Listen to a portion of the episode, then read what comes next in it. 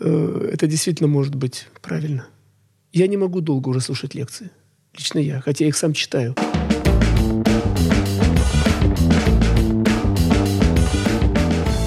Добрый день, э, дорогие друзья, уважаемые коллеги. Мы снова с вами находимся в «Желтой студии». И у нас сегодня в гостях Михаил Арнольевич Ткаченко, э, врач-гастроэнтеролог, главный внештатный специалист по гастроэнтерологии в Ленинградской области, по детской гастроэнтерологии.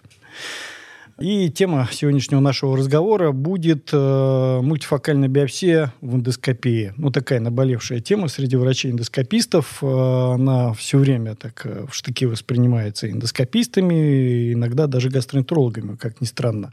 Михаил Арнольевич, вот э, ваше отношение, то есть, э, ну, давайте разобьем на две части, да, наш разговор, наверное.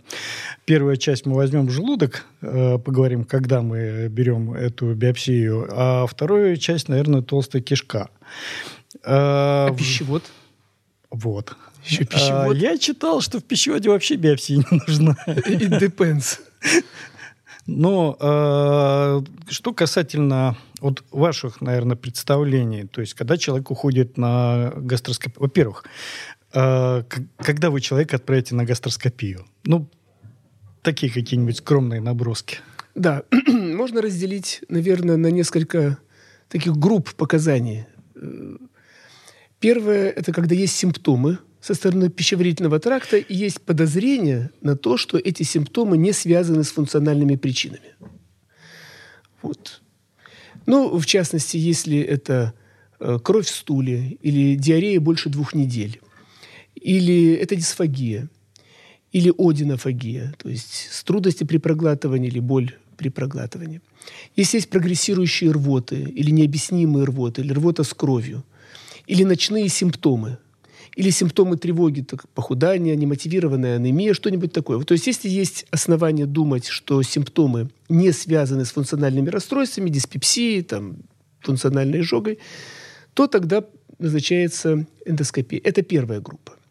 Вторая группа когда э, есть скрининг предраковых и, или поиск э, онкологических заболеваний. Тогда может ничего не беспокоить, например, скрининг. Вот исполнилось 45 лет человеку, его ничего не беспокоит, но ему нужно сделать колоноскопию. А если еще и наследственность отягощена по заболеваниям онкологическим или полипозным синдромам, тогда тем более это может быть и раньше гораздо, чем 45 лет. Э, то же касается желудка. Это может быть скрининг. Мы хотим выявить те заболевания излечимые, которые, например, полипы, которые, если вовремя удалить, то не развивается, например, рак толстой кишки. Вот. И третья группа – это скрининг, когда ищется какое-то другое заболевание или перед, перед какими-то операциями, перед гинекологическими операциями, когда на всякий случай делается скрининг на предмет метастаза в желудок там, и так далее. Вот, наверное, вот такие три группы причин. Здорово. Но просто представление, наверное, врача-эндоскописта, что любой пациент, который идет к гастроэнтерологу без э, гастроскопии, то есть туда входить не должен. Ну, боли в животе в основном. Ну, то есть э, поднимаешь так свои протоколы, да, когда спрашиваешь просто боли в животе, там у меня желудок болит. Ну, понятно, наверное, всем, что не всегда это желудок. Ну, по идее, э, к эндоскописту пациент должен прийти не потому, что он захотел прийти, а потому, что он пообщался с гастроэнтерологом или терапевтом, и терапевт или гастроэнтеролог назначили эту процедуру. В нашей стране, э, возможно, пациенту просто прийти на эндоскопию, потому что он так решил прийти на эндоскопию. Но вообще это, наверное, только в нашей стране, поскольку это исследование э, дорогостоящее достаточно. Еще инвазивное. Инвазивное. И имеет шансы осложниться чем-либо, потому что это инвазивное исследование. И осложнения бывают э, даже без всякой вины оператора, эндоскописта потому что это инвазивное исследование. Поэтому, конечно, должен человек иметь направление, и эндоскопист должен понимать, что хочет от него гастроэнтеролог. Кстати, это тоже проблема нашей страны, потому что мы уже с вами это обсуждали, и все это знают прекрасно, что в России эндоскопист и гастроэнтеролог – это два разных человека. И это проблема для коммуникации, потому что э, эндоскопист в России это оператор, он много умеет, он осматривает, он берет биопсию, делает удаление всяких образований, ставит стенты, делает кучу всяких сложных манипуляций диагностических. А гастроэнтеролог, по идее, должен их интерпретировать как-то. Но э, вообще должен быть один человек. Если это один человек, как в большинстве стран, то тогда нет проблемы, когда брать биопсию, когда не брать биопсию. Гастроэнтеролог сам делает исследования для того, чтобы поставить диагноз. И для этого, когда нужно, он возьмет биопсию, а когда нужно, он не возьмет биопсию. И нет конфликта между гастроэнтерологом и эндоскопистом. Вот поэтому мы и разговариваем про тему, когда нужно брать все-таки биопсию. Ну, мы разобрались уже с группами пациентов, то есть это симптомные пациенты, причем симптомы вы перечислили, они везде звучат как это красные флажки, да, то есть вот э, когда приходит пациент к гастроэнтерологу, это, я так понимаю, что вот при наличии подобных симптомов, да, уже сразу автоматом э, назначается гастроскопия. Хорошо, вот две другие группы, в принципе, которые бессимптомные. Ну, во-первых, у эндоскопистов есть одна большая проблема, ну, потому что два разных человека, гастроэнтеролог и эндоскопист. Одна большая проблема, не всегда понятна цели и задачи, когда направляются. То есть э, ну, даже вот объясню, иногда бывает направление, которое человек приходит гастроэнтеролог, от гастроэнтеролога, да, написано, что э, гастроскопия с мультифокальной биопсией. Все. Ну, может быть, какой-то еще диагноз стоит, то есть там, ну, хотя бы по диагнозу уже иногда догадываешься, ну, это в редких случаях. А вот цель, э, что именно, там исключить, заподозрить, то есть э, биопсию тоже можно по-разному взять, по идее. Значит, это вот одна проблема. А вторая проблема... Э, кого все-таки из э, вот этих групп пациентов принудительно при... подвергать мультифокальной биопсии. Первая группа там с красными флажками, вторая бессимптомная получается, да, и третья это ну, онкологические заболевания, то есть которые мы исключаем, да? Я последовательно постараюсь угу. как бы э, это все Я прокомментировать. Все в кучу свалил. Первое – это действительно проблема, которая больше относится к проблемам гастроэнтеролога. Поскольку если гастроэнтеролог не пишет, э, не ставит четкую задачу перед эндоскопистом и не объясняет для чего, это проблема гастроэнтеролога. Да, эндоскопист в лучшем случае увидит диагноз, но за этим диагнозом стоит анамнез – и стоят какие-то мысли гастроэнтеролога. Если гастроэнтеролог это не, э, э не формулирует, то эндоскописту очень тяжело. Вот пример раз уж мы это все э, обсуждаем. Пациента отправляют э, для исследования пищевода желудка и двенадцатиперстной кишки. Но главным образом пищевода, потому что у человека есть какие-то симптомы со стороны пищевода. Изжога, дисфагия, одинофагия. И если перед эндоскопистом четко не поставить задачу, на какие ответы должна дать эта биопсия и нужна ли биопсия, для какие ответы он может либо не взять биопсию в правильном месте, либо вообще ее не взять. Например, если речь идет о рефлюксозофагите, изжога, самый частый симптом рефлюксозофагита или рефлюксной болезни, то, в общем-то, при отсутствии эрозии э, и пищевода Барета, то есть кишечной метаплазии в пищеводе, биопсию вообще брать не нужно. Если есть эрозия, понятно, что это рефлюксозофагит – уже смысла не Уже смысла нет. Написано, да. Да-да-да, смысла нет. Уже диагноз в кармане. Биопсию брать не нужно. Если есть пищевод Барета, тогда нужно. Ну, тогда эндоскопист это сам прекрасно понимает. Но если врач э, не поставит задачу исключить изинофильный эзофагит, то эндоскопист не возьмет биопсию. А если даже и возьмет, ну, возьмет он в воспаленных ну, участках или, или там, где увидит, э, допустим, пищевод Барета, он не возьмет 6 биоптатов, допустим, 2, 2, 2, 2 из нижнего отдела, 2 из среднего, 2 из верхнего, или 3 из нижнего и 3 из среднего. Два протокола, все равно должно быть 6 биоптатов. Только потому, что гастроэнтеролог не написал, что он хочет исключить эзинофильный эзофагит.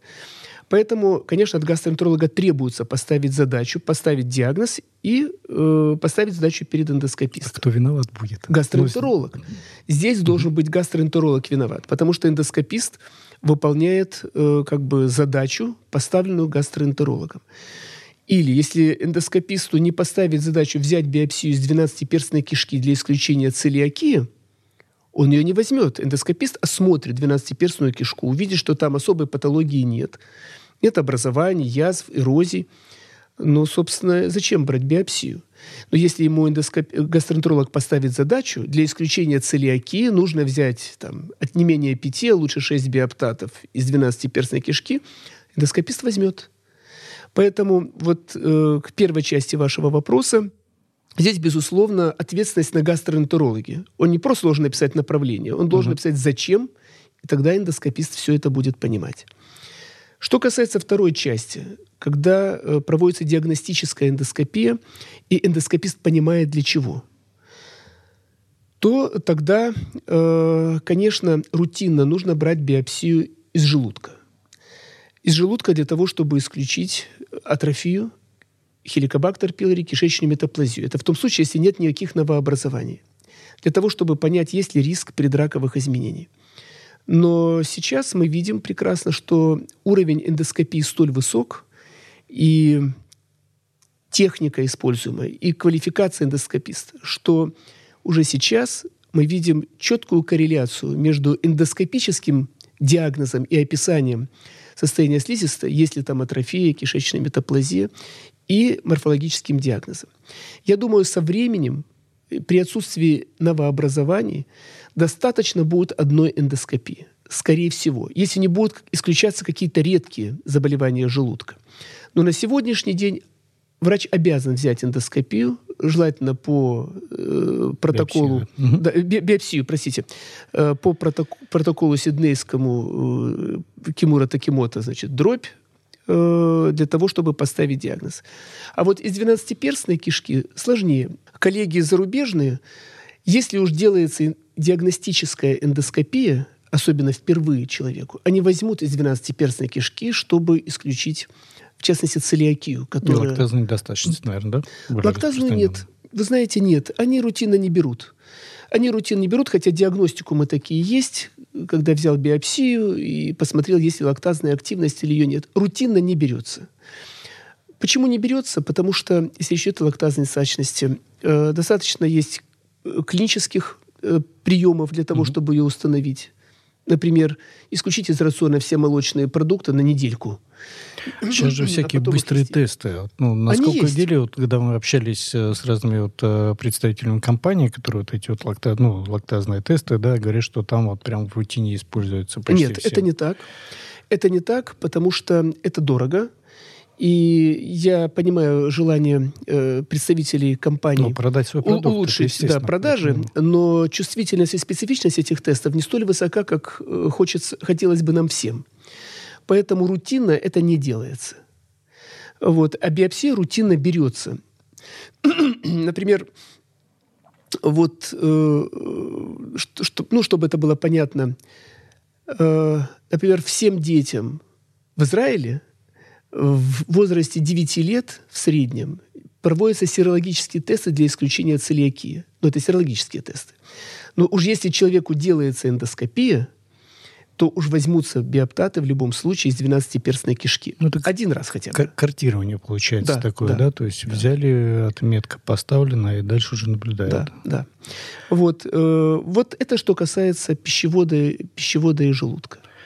А вот еще один тогда вопрос, то есть э, с позиции вот самого эндоскописта, да, то есть когда приходит пациент, ну, понятно, что задача, наверное, стоит одна, перед этим человеком, ну, пациент всегда задаст вопрос, а как часто мне надо делать эту процедуру, ну, можно сослаться на кучу всяких руководств и так далее, и второе, какой риск э, развития рака, там, допустим, у меня, ну, это самый распространенный, по-моему, вопрос, когда вот после исследования пациентам задает. Шутками как бы отшутиться запросто, а когда задумаешься об ответе, то есть, э, в принципе, решение вот по Ольга, если забор гистологического материала дает как бы возможность ответить. То есть вот мы вам взяли биопсию, да, и, собственно, по результатам мы можем с вами поговорить, морфолог оценит. А вопрос вот в чем заключается. Стоит ли э, самому эндоскописту вот, принимать какие-то решения? Ну, то есть приходит человек, допустим, да, первично, ну, то есть нам все равно краткие вам делали такое исследование, да, никогда не делали делали, то есть первый раз он приходит, да, мы видим фактически, ну, понятно, что нормальную слизистую его ничего не беспокоит и так далее, наверное, не стоит брать. Хотя тоже вопрос, вот, э, стоит ли первичному пациенту брать? Первичному брать стоит, глаз все-таки не микроскоп. Несмотря на все достижения эндоскопической, эндоскопической технологии и образования, вы очень много можете. Один раз нужно взять. Ну, то есть, если это первичный, то, наверное, принципиально выполнить по Ольга, вне зависимости от той Вне задачи, которая стояла. Да. То есть, это, по крайней мере, ну, это мое личное представление. Я его когда-то содрал с европейских показаний э, к, скажем так, ну, эндоскопическим всяким вот процедурам и ну, пытался это и успешно внедрил в своем отделении. То есть, ну, благодаря этому много находок, кстати, очень интересных. То есть, статистики там, те диагнозы, которые мы не находили. И коллагеноз желудка, э, да, Да, коллагеноз. то, что не видно глазом. То, что не видно глазом, видно только под А, микроскопом. амилоидоз. Амилоидоз. желудка, да. Я помню Амилоидоз, нашу да. пациентку. То есть э, так вот спонтанно, оказывается, это все тоже работает. А, второй момент. А когда повторно стоит брать? Вот э, человек сделал, приходит через год на контроль, имеет ли смысл то есть, э, выполнять эту мультифокальную биопсию? Если нет э, предраковых изменений, если нет интрапитальной неоплазии или дисплазии, особенно там в высокой степени, а есть просто небольшое воспаление. Ну, давайте разберем так. Э, При первичном исследовании нет атрофии, нет э, кишечной метаплазии, э, нет хеликобактер пилори, это здоровый желудок, а симптомы оказались функциональными. То есть это функциональная диспепсия, которая не имеет онкологического потенциала. Если нет отягощенной наследственности по раку желудка, этому человеку можно вообще больше не делать эндоскопию, если не появятся какие-то Ну, Ольга красные один-один флаги. у него Да. гистологии со всех отделов. Ничего да, нет, хеликобактера и- нет, ничего нет. Зачем ему делать? Больше не нужно ему делать. Второй сценарий, когда есть, допустим, хеликобактер, и нет особой атрофии, или слабая атрофия, нет кишечной метаплазии, тогда повторно тоже ему не нужно делать эндоскопию. Вылечили хеликобактер, проверили это неинвазивным методом, Разные тесты здесь. уразный тест, например, лучше всего. А вот э, с дыхательными разными тестами тоже вопрос же ведь есть э, их точности, потому что там прием ингибиторов протонной помпы же влияет, ну, то есть снижение Влияет, да, но поэтому мы, э, и вы сами, я знаю, ваши врачи, и все гастроэнтерологи стараются предупреждать, что контроль излеченности делается не раньше, чем через две месяц, недели. а лучше 6 недель после окончания приема антибиотиков, и не меньше, чем через 2 недели, а лучше, чем через 4 недели после завершения приема ингибиторов протонной помпы. Минимум 2 недели. Мгм. Вот, э, тогда чувствительность теста становится ожидаемой, выше 92-94%. Хорошо, то есть не надо через две недели этого пациента после начала лечения гнать на гастроскопию, нет. проверять э, геликобактер. То Нет, есть мы абсолютно. лечим э, в среднем геликобактер недели. две недели, а потом четыре недели гуляет, и, собственно говоря, повторно э, анализ, ну, там, Дыхательный, дыхательный тест, да, тест, или да, и- антигены. В кале лучше дыхательный тест. Он для контроля лучше работает. Это вот второй сценарий. Третий сценарий с хеликобактером или без, когда есть легкая атрофия. Легкая атрофия. Если есть легкая атрофия, и мы исключили аутоиммунный гастрит, э, аутоиммунный гастрит – это еще один сценарий, э, то тогда нет необходимости делать каждый год. При легкой атрофии, это первая, вторая стадия паолга, э, достаточно через тайминг 3-5 лет. И тут мы учитываем беспокойство пациента. Если он беспокоится, через 3 года. Если есть отягощенная наследственность по онкологии желудка, это лучше через 3 года. У нас есть люфт. Мгм. Врач принимает решение вместе с пациентом, видя его настрой и, и опирается на гистологическое опирается на гистологию, да. Поэтому каждый год уж точно не нужно. Другой вопрос, если есть э, тяжелая дисплазия или интрапитальная неоплазия, Либо Ольга 3,3. да, или Ольга-3 или даже 4, тогда это может быть с интервалом и 3 месяцев, если есть дисплазия тяжелая, и 6 месяцев, и каждый год. Тяжелую дисплазию зачем наблюдать? Ну, ее лучше убрать, ее лучше да. убрать, да. Но мы смотрим на гайдлайны, почему-то они пишут так. Вот. Это так- терапевтический гайдлайн. Нет, конечно, Я понял. Лучше, лучше убрать. Но я не хочу бросать камень в огород эндоскопистам. Да, Ну, Недавно я вам посылал переписку, значит, как эндоскопист А, да. решил, значит, понаблюдать э, полипы двухсантиметровые в желудке. Неважно. А Вы правы совершенно. Если есть тяжелая дисплазия, это должно быть убрано э, в короткие сроки. Легкая дисплазия может контролироваться раз в 6-12 месяцев. Если все в порядке, потом можно перейти на большие интервалы. Если есть кишечная метаплазия, то тоже два сценария. Э, есть полная кишечная метаплазия и неполная кишечная метаплазия. Ну, все врачи прекрасно понимают, что онкологический потенциал есть у неполной кишечной метаплазии. Если полная кишечная метаплазия и факторы риска, как хеликобактер, ликвидированы, в общем-то, тоже большой беды нет. А вот если неполная кишечная метаплазия, тайминг должен быть тоже от 1 до 3 лет. Где-то вот примерно в таком интервале. А что касается аутоиммунного гастрита, где мы понимаем, что его мы вылечить не можем, мы можем его наблюдать, чтобы вовремя выявить карциноиды или нейроэндокринные опухоли, или злокачественные осложнения уже серьезные, тогда тайминг идет один раз в год-раз в два года примерно. Но все-таки таких пациентов не так много. Их много, но не так много, как вот с Ольгой 1-2, не так много, Которые каждый год наблюдаются. Да, да, их не нужно наблюдать каждый год. И смысла в повторных гистологиях, естественно, нет. Вот э, еще один момент тогда, раз уж мы про гистологию говорим. Хорошо, мы взяли такую тактику, то есть первичный пациент обязательно по улькам. А, значит, приходит он к нам через год. 3-3 у него Ольга а, первый раз пришла. Имеет ли смысл повторять э, вот эту гистологию этого пациента? Да. Ну, или Ольга 4? Да, имеет смысл. Но эта гистология должна быть прицельно. Ну, то есть это не опять пять фрагментов, то есть это надо поиск каких-то подозрительных Подозрительных... очагов. Любой подозрительный очаг, э, имеющий там демаркацию, ну, как это у нас да. принято в эндоскопии или нет. Да, абсолютно верно, и поэтому я вот через дробь, допустим... Но как... Ольга уже не имеет смысла, потому что она все равно будет 3,3. Да, э, Тут лучше использовать как бы протокол Олга с модификацией Кимура Такимота, когда брать из нехороших участков, когда, угу. когда эндоскопист видит какие-то подозрительные участки а не просто формально брать вот два из антрума, два из тела, вот из угла, все, следующий заходите. А, а имеет ли значение учреждение, где выполнялась ну, биопсия? То есть вот мы же понимаем, что морфологи тоже люди. Люди. И они тоже могут привирать, скажем так. Не могут заблуждаться. Ну да. Да, не могут заблуждаться. Некорректно да, да, сказал. Не могут заблуждаться. Ну, мы все можем заблуждаться. Э, э, помните, nobody's perfect. В джазе только девушки, последняя фраза. Да, конечно, мы все стараемся найти вот тех специалистов, которые отвечают нашим ожиданиям. И, как обычно, таких специалистов не так уж много. И когда мы их находим, гастроэнтеролог находит именно тех эндоскопистов, которые отвечают его ожиданиям, и тех патологов, которые отвечают ожиданиям, которые читают современную литературу, которые отвечают на вопросы клинициста, понимая, какие классификации нужно использовать, что как понять? Общаться. А, ну, общаться. В принципе, это... общение, либо же ну, чаще всего общение. Вот, э, Иногда читать протоколы. Вы знаете, вот, общение и чтение протоколов. Если человек работает в больнице, где есть собственная э, патологическая служба, то тогда, конечно, в первую очередь это общение.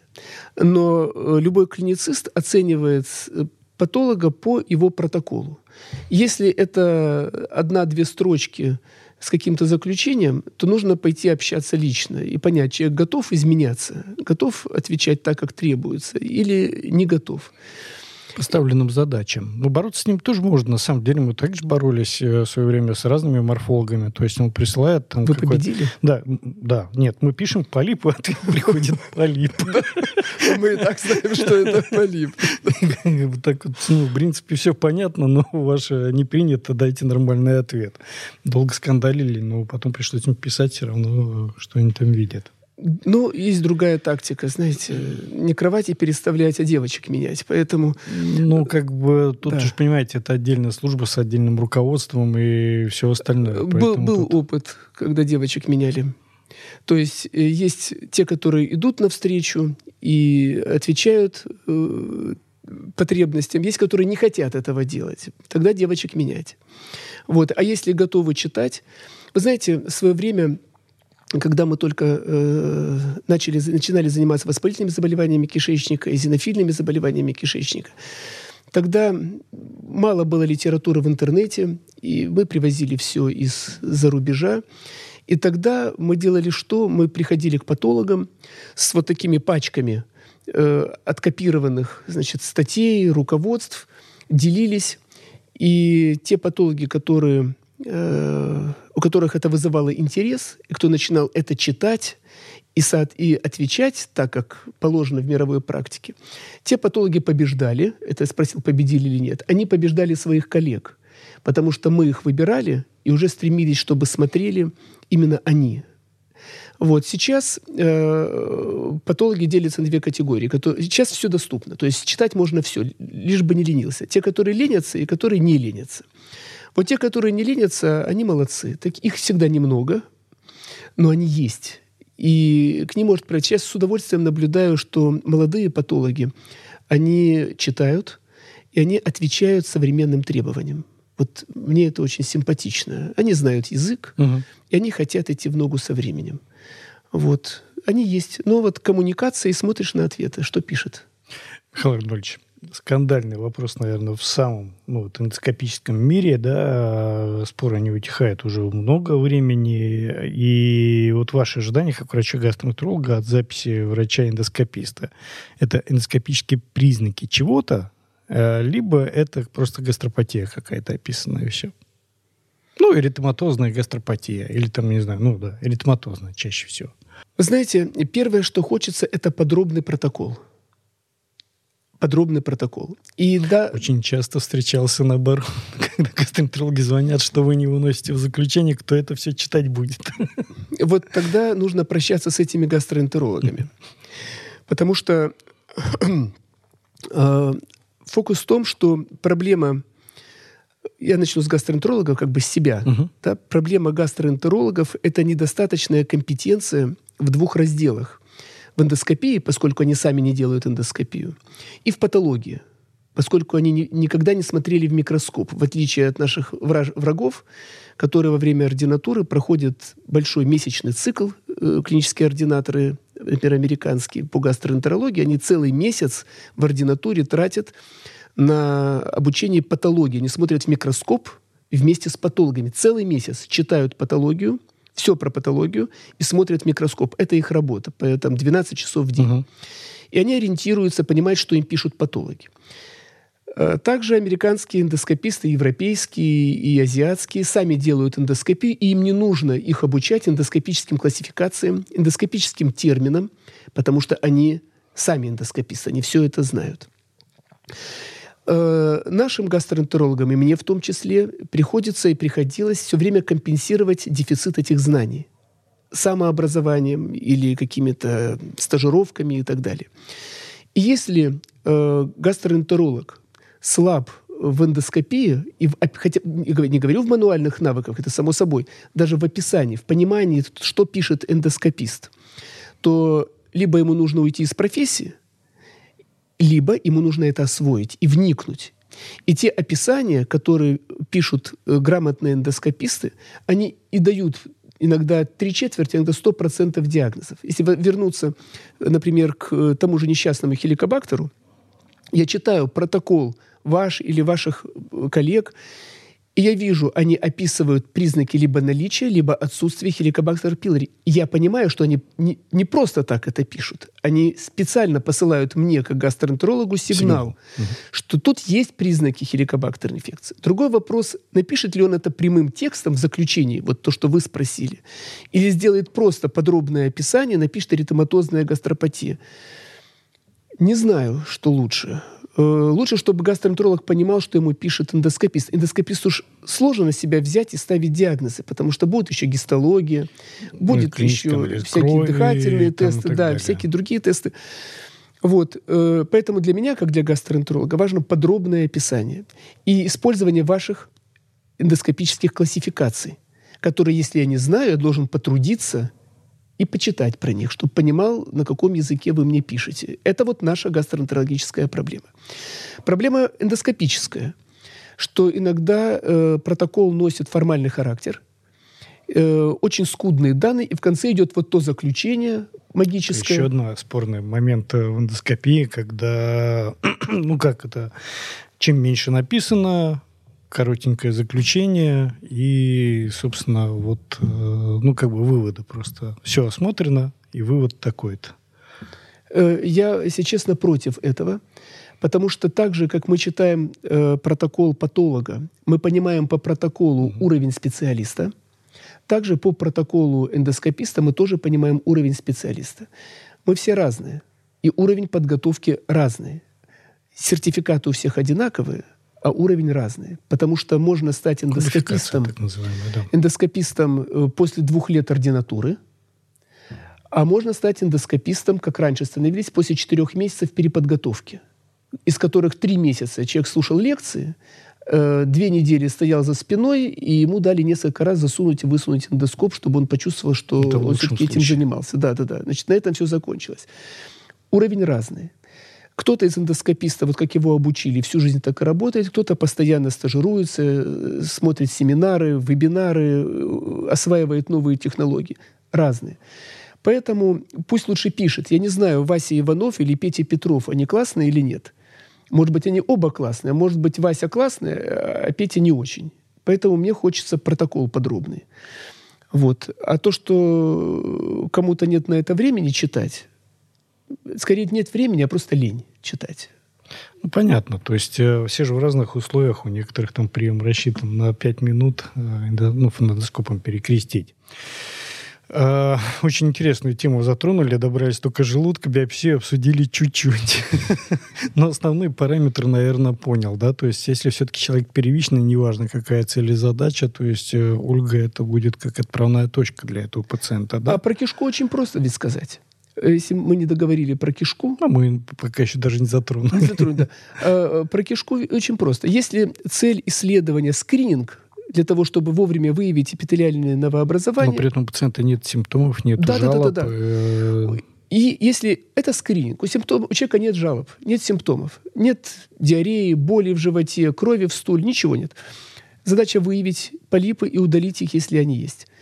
Эндоскопист заходит и ничего не видит. Жалоб нет, полипов нет, биопсию брать не нужно. Вообще не нужно. Если э, пациента, э, пациент ни на, что, ни на что не жалуется, и у него видны полипы, их нужно удалить. Ну, понятно. И да, все. Другой, вопрос другой вопрос, что если есть симптомы, а вот если есть симптомы, тогда видит эндоскопист норму или видит воспаление. В любом случае лучше взять биопсию, потому что могут быть так называемые, как все знают, микроскопические колиты, где глазом макроскопически норма, а микроскопически все-таки видны изменения. Очень интересная тема. Мы еще поговорим с вами о микроскопических калитах, как оскомина. Михаил Арнольдович, ну раз уж на кишку перешли, у нас есть еще немножко времени. А, такой вопрос. А, запоры являются показанием для биопсии? Мультифокальной в толстой кишке? Э, давайте начнем с того, что являются ли запоры показанием для колоноскопии. Вот. Если запоры беспокоят давно, нет симптомов тревоги, похудания, нет пожилого возраста, просто функциональные запоры. Колоноскопию делать вообще не нужно. Она не нужна, нужно лечить запор. Другой вопрос, если запоры появились недавно, особенно у пожилого человека, или есть какие-то симптомы, такие настораживающие, похудание, анемия, или кровь в стуле, или э, кал изменяется в виде ленты, то есть он становится узкий. Тогда, естественно, колоноскопия показана для исключения онкологии. Угу. И если врач видит новообразование, тогда, естественно, он будет с ним работать. Но если ничего не видит, а есть просто запор, биопсия не нужна. Ну, то есть смысла не Нет, вообще нет нету, никакого да? смысла. Ну, то есть биопсию мы не берем в кишке, когда бессимптомный пациент, когда пациент... С функциональным запором, например. Ну, с функциональным запором. А СРК э, является показанием для мультифокальной биопсии Нет. синдрома зараженной кишки? Нет. А, как Нет, вот насчет э... тезиса, когда в 30% случаев пациенты с ВЗК могут э, иметь симптомы, как у СРК? СРК. Да. Ну, э, так называемый coescent colitis, когда неактивный колит, эндоскопически он не виден, гистологически он виден, э, мне практически не встречались, если честно. Э, если есть ВЗК, то видит его эндоскопист в первую очередь. Эндоскопист ну, видит воспаление. Эндоскопист видит, берет биопсию, биопсию не пишет ничего. И диагноз все равно остается там же. Нет, если эндоскопист видит, конечно, воспаление, видит эрозии, видит язвы, очевидно, что биопсию нужно брать. Тут надо проводить диагноз, высока, не высока. Но в любом случае это какое-то воспаление или подозрение на онкологию, это берется. Но при СРК вообще-то биоп... эндосколоноскопия это не нужна. Потому что мы можем исключить наличие воспаления крови в стуле лабораторными методами. Если э, СРК – это все-таки диагноз клинический. Если есть показания к эндоскопии, то, в общем-то, э, зашел э, эндоскопист в кишку. Если он э, ничего не видит, не видит полипов, не видит воспаления, конечно, может быть микроскопический колит, но должна быть водянистая диарея, должны быть ночные симптомы. Это уже не совсем СРК. Вот когда ночные симптомы, тогда он возьмет. То есть если есть подозрение на микроскопический колит у клинициста, он должен поставить задачу в любом случае взять. Но с симптомами СРК редко делают эндоскопию. Я понял. Спасибо большое, уважаемые коллеги, дорогие друзья. Мы с вами в желтой студии. Ставьте Нажимайте колокольчик, ставьте лайки, ну и пишите ваши комментарии, а мы обязательно еще раз с вами поговорим. Михаил Арнольдович, огромнейшее спасибо. Спасибо. Я думаю, что мы еще встретимся. Вопросов много. Все только началось.